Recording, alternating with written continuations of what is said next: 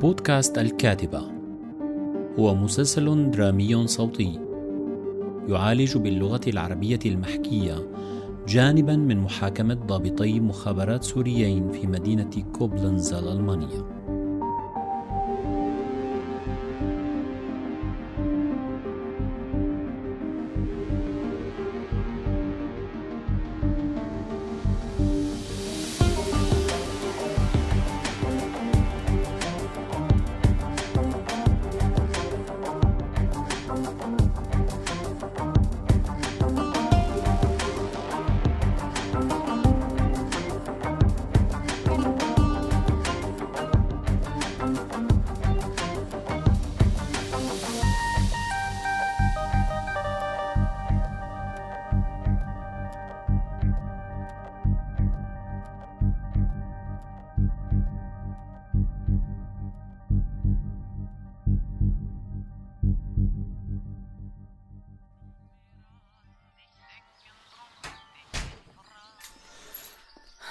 مساء الخير. مسا الورد. يلا بانتظارك ناكل سوا. مو قدرانة معلش حبيبي كل أنت. أنا بدي آخذ دوش ونام. من هلا؟ إيه ما شفتك لسه؟ بكرة معطلة بشوفك الصبح إيه؟ هلا كتير تعبانة. إلدا روحي صاير شي؟ لا لا أبدا حبيبي بس تعبانة شوي.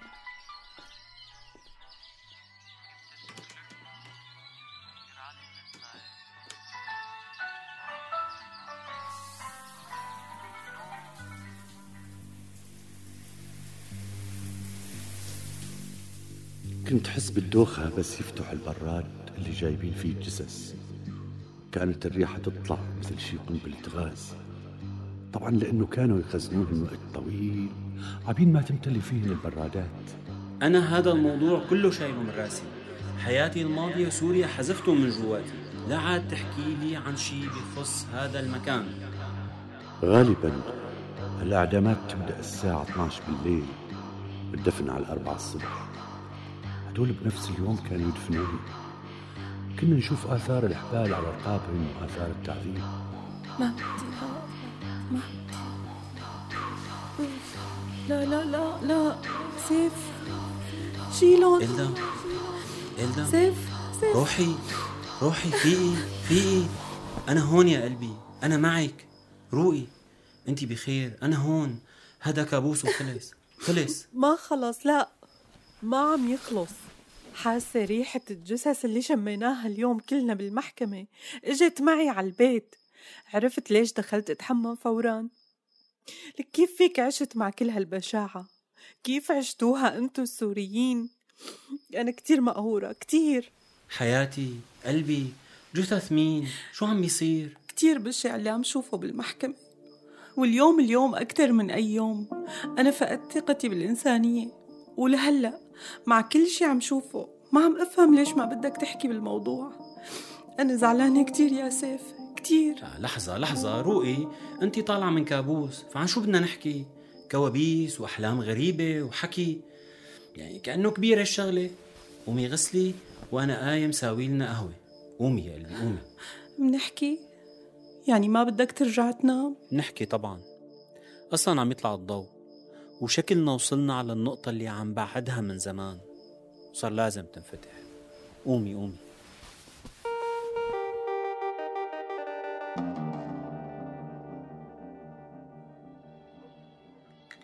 من ست شهور وانت عم سجلي جلسات المحكمة.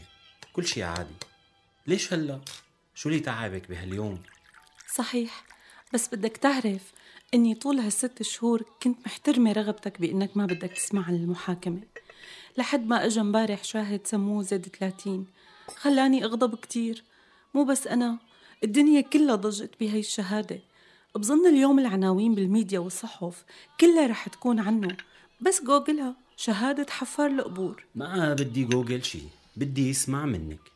انت شفتي منام وانفجرتي بوشي ولهلأ ما عم بعرف الرابط بين شهادة شاهد بمحكمة ألمانية وعلاقتي بسوريا.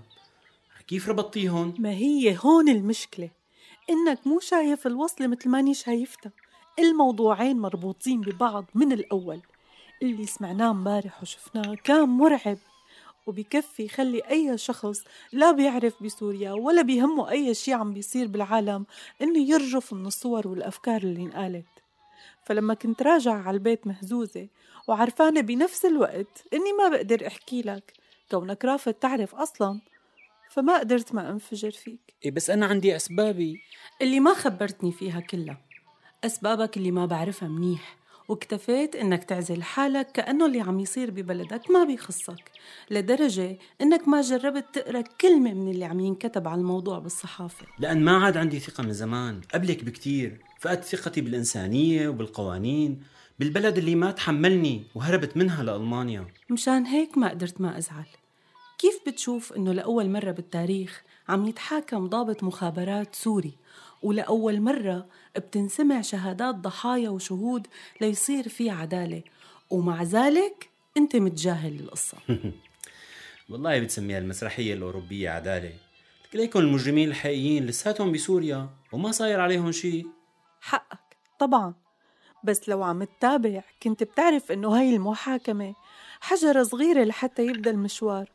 اعتراف دولي بحقوق السوريين. انصاف أولي ومنبر لضحايا يوصلوا صوتهم. الموضوع أعد من هيك بكتير. عندي على الأقل. بعرف. بس لا عم تخليني شوف من عندك ولا رضيان تشوف شو عم يصير براتك. الصورة اللي ممكن تشوفيها من عندي مشوهة وبشعة وبيحرقني يحكي فيها. صعبة صعبة إلدا. وأنا كنت صريح معك قبل ما نتزوج وقلت لك هي نقطة سودة بحياتي ما بيريحني أرجع لها. طيب لا تحكي فيها هلأ. خليني فرجيك شو عم شوف. انت وعدتني نحكي. وأنا عند وعدي. خليني روح ابعت هالايميل مشان المعرض تبع الشهر الجاي وأرجع لك.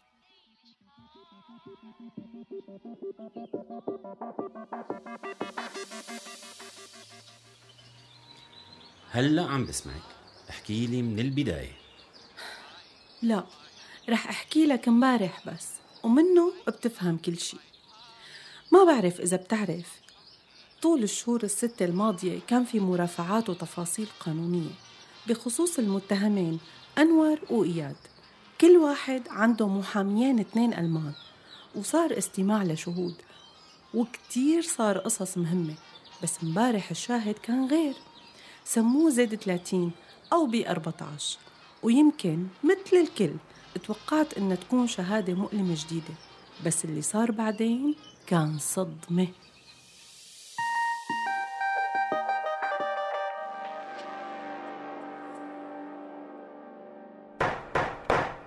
عمري 55 سنة. كنت أشتغل بإدارة محافظة دمشق عامل مدني شغلي بالعادة كان دفن الموتى وإقامة صلاة الجنازة على روح المتوفي ولما بلشت الأزمة السورية فرزوا عشرين ضابط من أجهزة المخابرات لمكان عملي. مكتب دفن الموتى نفسه. واجبروني مع زملائي نروح على مشافي تشرين وحراسة العسكرية لحتى نستلم هونيك شاحنات نقل كبيرة. كلها جثث مشان ناخذها برفقة العساكر لندفنها. طيب وضح لو سمحت شو بتقصد بالجثث وكم جثة؟ والله ما بعرف كيف جاوب على هذا السؤال. آلاف مئات الآلاف. كتير كان في جثث. جثث معتقلين وضحايا بيجمعوهم من كل فروع المخابرات.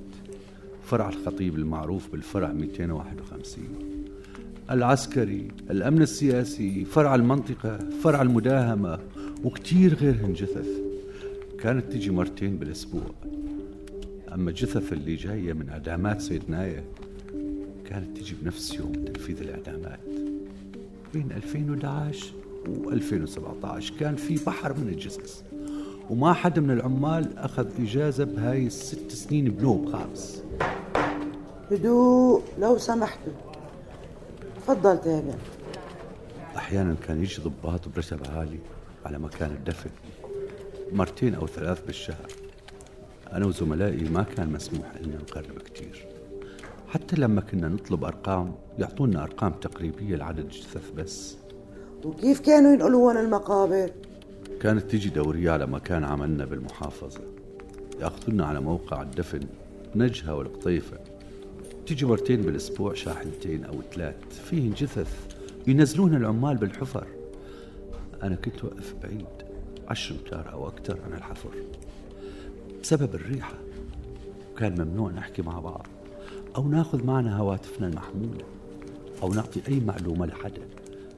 كانت الأوامر صارمة كتير. وقديش كان عمق الحفرة؟ حكيت مع عامل تريكس أكثر من مرة. كنت بعرفه وبعرف إنه ما راح يفسد علي. كونه مثل ما حكيت من قبل أوامر كانت صارمة. وممنوع تسريب أي معلومة أو الحكي فيها عامل تريكس كان يحفر بعمق ست أمتار كل يوم. طول الحفرة 100 إلى 300 متر. بعرض من 3 ل 10 أمتار جبل التراب كان يطلع من عملية الحفر.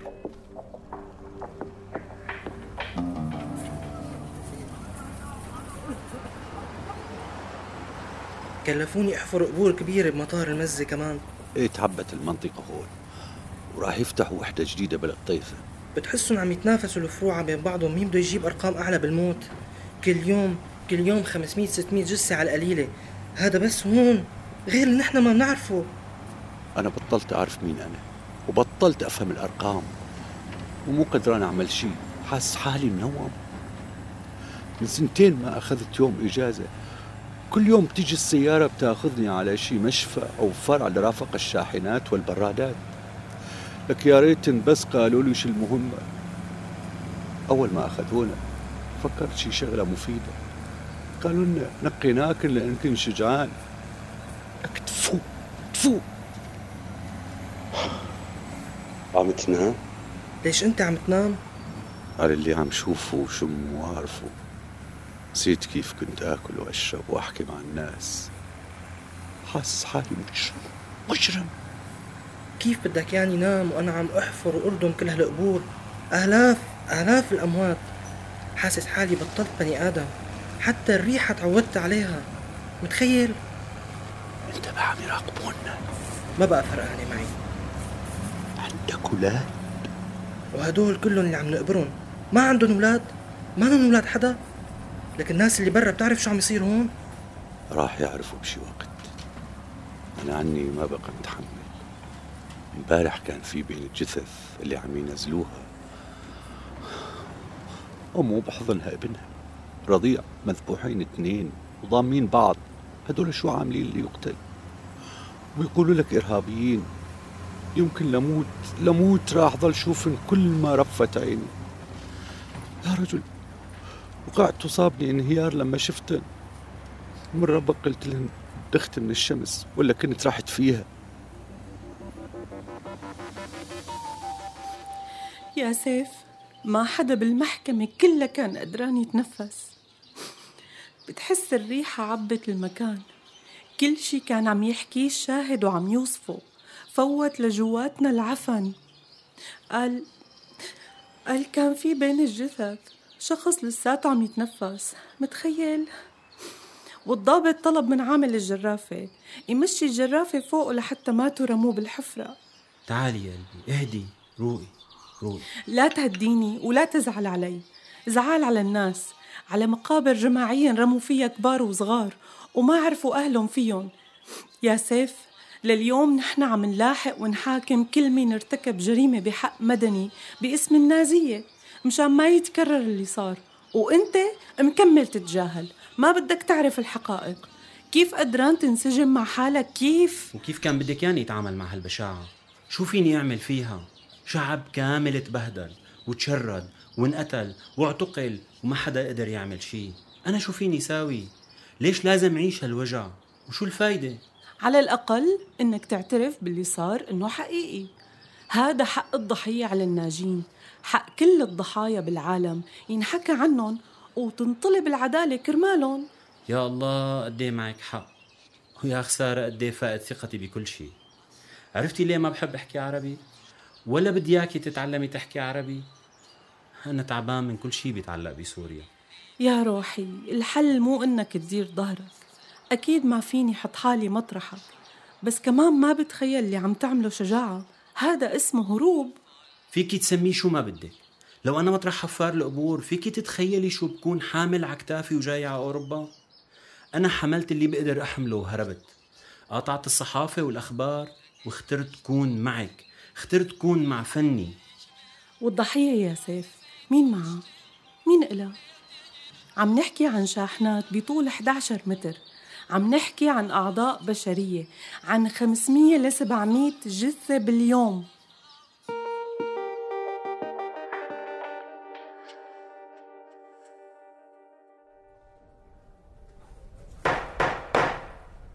الحفرة بنسميها خط وكل ما يتعبى خط بينفتح واحد جديد. والتوثيق كان عبارة عن ملصقات على الجثث على الصدر أو على الجبهة. فيها رقم الفرع ورقم الجثة. ما قدرت تحصل على أرقام حقيقية مع أني كنت سجل بشكل يومي بس العدد بالنهاية تقريبي. ومن مناطق القتال بالغوطة وبدارية وغيرها كمان كانوا يجيبوا شاحنات مليانة نساء وأطفال وشباب. والدفن ما كان في نساء لحالهن ورجال لحالهن كله مع بعضه وأحيانا كان في جثث ضباط النظام لهن أرقام محددة. يرجعوا يسحبوهن ويلفوهن بالعلم ويطالعونهن برا المقبرة. هل كان في آثار تعذيب على الجثث؟ أو أي شيء بيدل على سوء تغذية؟ سوء تغذية؟ ما بعرف عن شو بدي أحكي بالضبط. في كل أنواع الآثار قلع أظافر أحبال كدمات وأعضاء مقطوعة. عظام طالعة لبرا. خبروني زملائي كونهم كانوا أقرب مني على الجثث. أنه في وجوه ممسوحة معالمها بالكامل وبرأيهم نتيجة استخدام مواد كيميائية. كونه ما لحقت الجثث تتحلل. يعني ما شاركت بدفن الجثث؟ بالبداية ما شاركت بدفن الجثث اللي جاية من الفروع الأمنية لأنهم غالبا بينطروها كم يوم حتى تتجمع بتكون متحللة. كنت وقف عشر متر عشرين متر بعيد عنهم شوف إنه هن عم يرموها بالحفر. لحتى تفادى الريحة لا كان في كمامات ولا وسائل حماية من الأمراض. بس لما كانت تيجي الشاحنات من صيدناية كنت شارك معهن بالدفن لأنه الجثث تكون جديدة وما إلها ريحة مشان هيك كنت أقدر أشوف مباشرة آثار التعذيب قبل الإعدام على المعتقلين. هل كانت أسماء الضحايا مكتوبة أو موثقة؟ أبدا. كانت مجرد أرقام ورموز للفرع اللي إجت منه. وتصنيفها على السجلات في كتير جثث تجي متنفخة أو متحللة أو تحتاج استراحة؟ يا ريت لو ربع ساعة. راح أختنق. كلنا بحاجة لاستراحة. استراحة ربع ساعة وبنرجع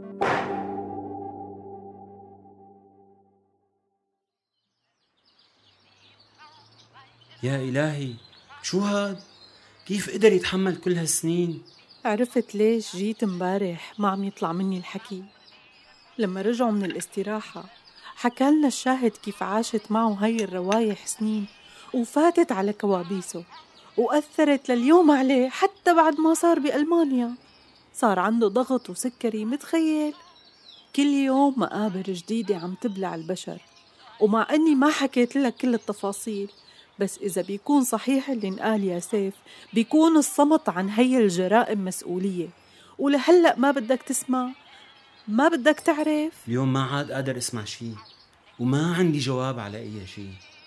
رح ترجع تسكر على حالك شي ما بعرف. أنت فتحتي جواتي حفرة كبيرة وماني متأكد إذا رح تتسكر. لا هي مو حفرة هذا ضميرك. أنت بخير محتاج تتعامل مع الموضوع بس. أنت موجود وبخير طالما وجعك اللي سمعته. وجعني؟ أنا ما متت لسه لحتى ما يوجعني هيك حديث